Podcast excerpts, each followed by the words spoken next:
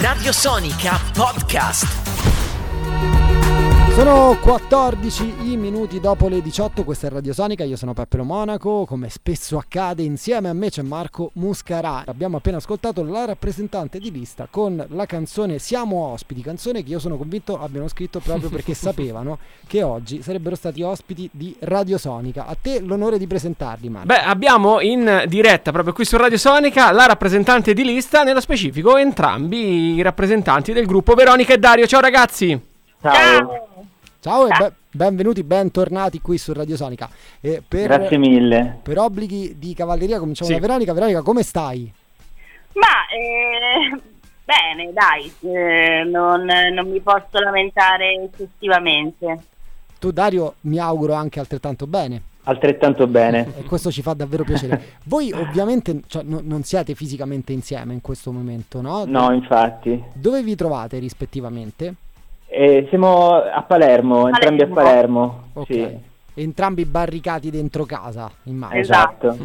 E come, come funziona? Cioè, in questo momento, che insomma è un periodo che abbiamo definito, abbiamo sentito anche tanti vostri colleghi nei, nei giorni scorsi, un periodo di stand-by, no? in cui abbiamo tutti un po' più tempo per riflettere, per pensare, per leggere, per insomma, diciamo, nutrire la mente in qualche modo. Ehm, voi state pensando già a cose nuove? Riuscite attraverso eh, i, i media, quindi che ne so, WhatsApp, eh, cose del genere, a entrare in contatto, a scrivere? Dario, come, come funziona?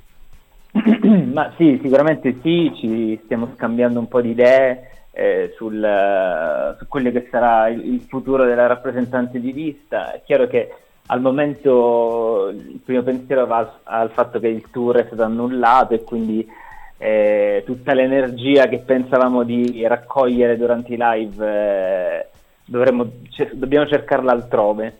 E quindi, come, come hai detto bene, eh, ci prendiamo il tempo di leggere i libri che non avevamo letto, eh, scriviamo, appuntiamo film, tanti film. A proposito di questo, eh, Veronica, ehm, Sì. ti, ti volevo chiedere, insomma, parlavamo nei giorni scorsi con Valerio Massandrea del fatto, eh, lui diceva, quello che mi è stato proposto in termini cinematografici prima di quello che è successo ora, rileggendolo mi sembra poco attuale, mi sembra, mi sembra un po' vecchio, mi sembra insomma Mhm. qualcosa che non perché bisognerà necessariamente parlare del coronavirus, ma dopo tutto quello che stiamo vivendo tutti quanti, probabilmente eh, ci sarà proprio un altro modo di comunicare, avremo intenzione e interesse di parlare di altro. Da questo Mhm. punto di vista, vi e ti sta ispirando per quello che riguarda le vostre canzoni?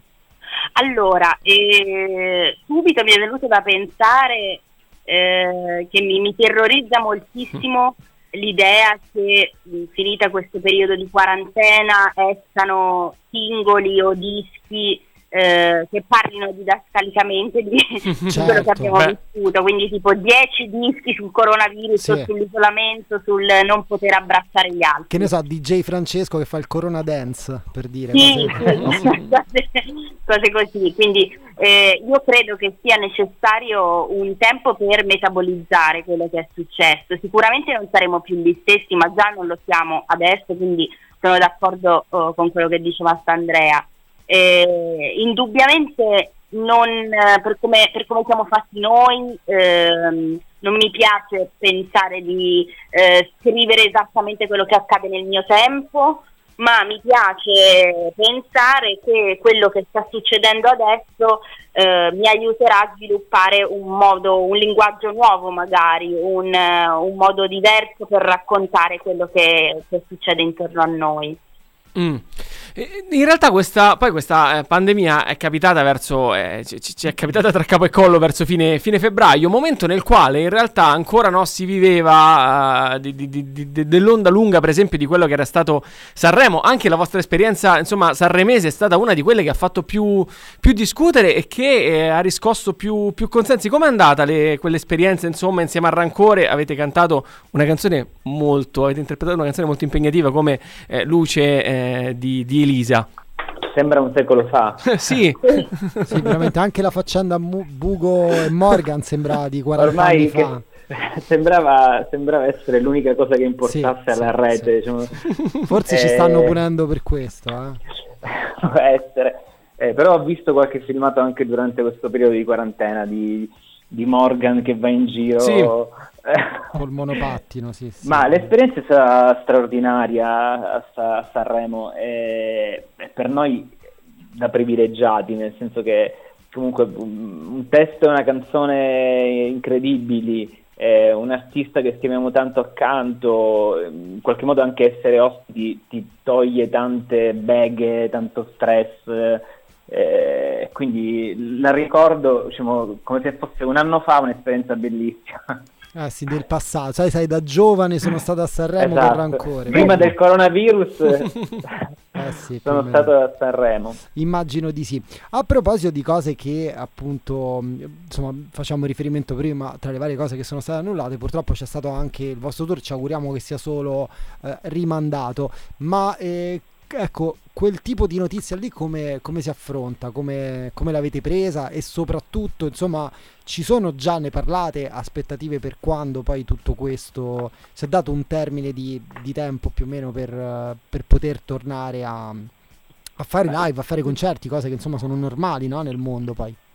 Ma allora, diciamo che quando, quando è arrivata la notizia noi eravamo a Livorno e stavamo facendo proprio l'allestimento eh, del tour, quindi eh, abbiamo montato le scenografie, abbiamo portato dietro i nostri costumi di scena, provavamo le canzoni, eh, brani che non, è, non, erano entrati quest'estate nella scaletta eh, che venivano introdotti, avevamo messo proprio su uno spettacolo in qualche modo eh, molto teatrale anche, e quindi in qualche modo quando mh, abbiamo visto che tutto veniva, veniva bloccato, è stato un duro colpo.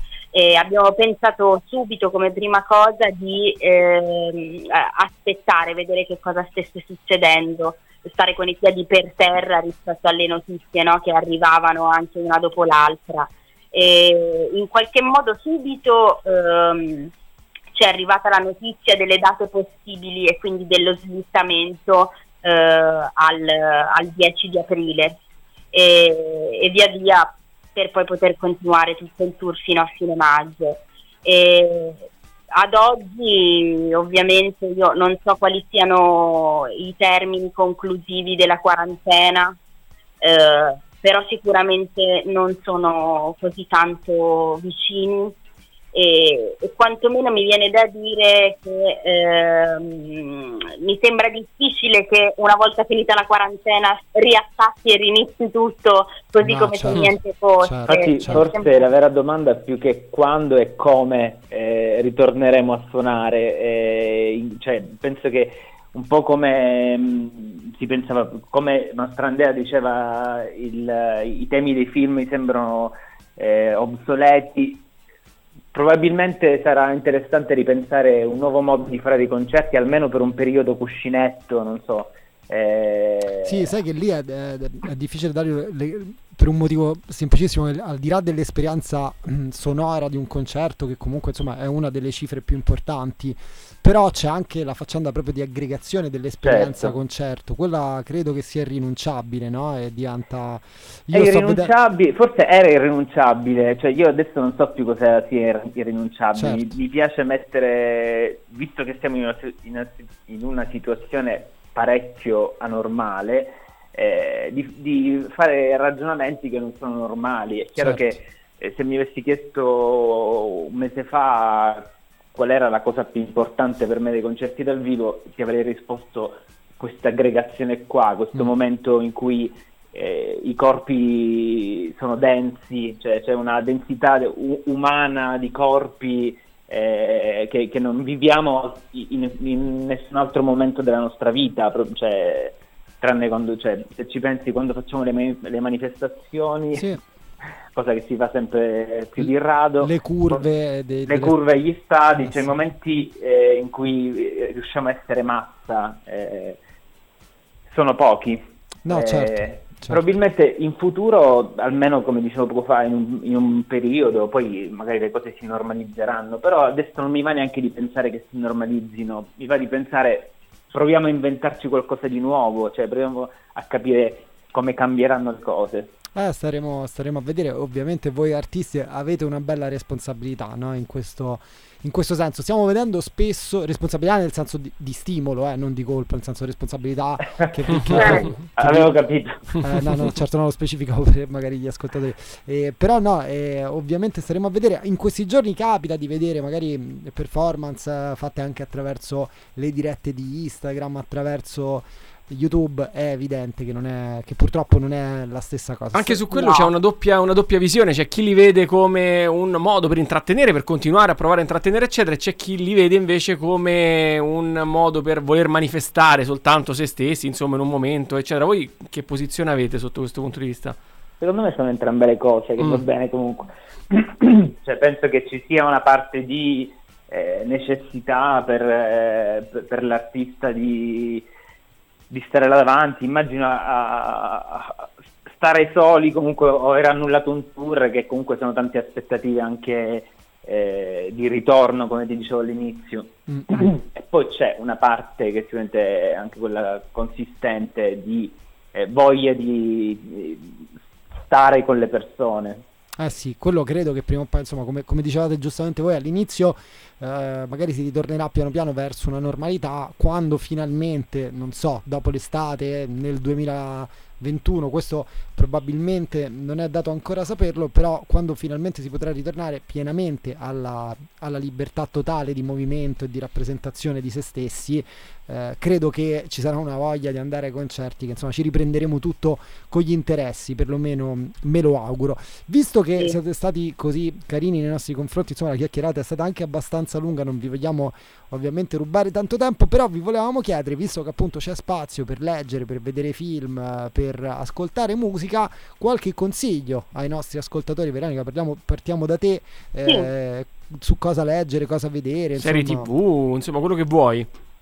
Ok, allora, ehm, io in questo momento eh, sto leggendo Le cose dell'amore di Galimberti e invito alla, alla, lettura anche gli ascoltatori non solo di questo libro ma eh, dei moltissimi testi scritti da questo autore eh, strepitoso. Eh, poi consiglierei l'ascolto di un disco che avevo già consigliato altre volte, ma che credo vivamente possa essere una bella scoperta per eh, molti, che è Lux Prima di Danger Mouse e Careno. Ok. E poi un film che ho visto ieri sera, Carne Tremula di Almodovar.